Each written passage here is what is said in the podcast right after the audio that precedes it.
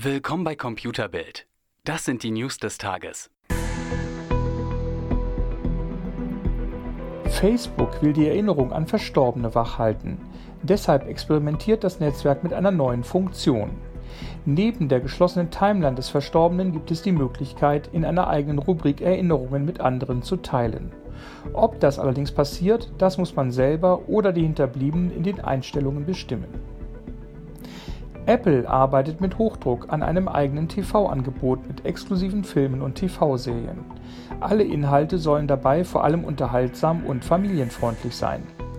Damit die Produktionen auch den Wünschen von Apple entsprechen, soll sich CEO Tim Cook persönlich in die Dreharbeiten einschalten, berichtet die New York Post. Das wiederum geht den Schauspielern, Drehbuchautoren und Regisseuren mächtig auf den Senkel und erschwert die Produktionen erheblich. Ein tolles neues Angebot hält Sky für alle Pay-TV-Fans bereit.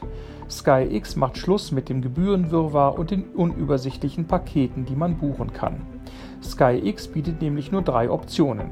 Alle Spielfilme und Serien für rund 20 Euro pro Monat, sämtlicher Sport für rund 25 Euro oder beides im Paket für nur 35 Euro. Der Haken, das Angebot gibt es derzeit nur in Österreich. Ob Sky X auch nach Deutschland kommt, ist ungewiss. Am 26. März wird Huawei in Paris sein neues Top-Smartphone, das Huawei P30, vorstellen. Nun gibt es Gerüchte, nach denen es nicht nur bei diesem einen Produkt bleiben wird.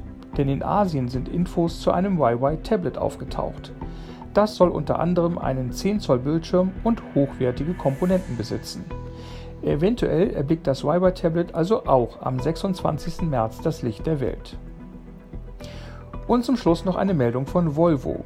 Der schwedische Autobauer will etwas gegen die Raserei auf den Autobahnen tun. Deshalb werden sämtliche neuen Modelle von Volvo nur noch eine Höchstgeschwindigkeit von 180 km/h schaffen. Auf den ohnehin verstopften Autobahnen reicht das dicke.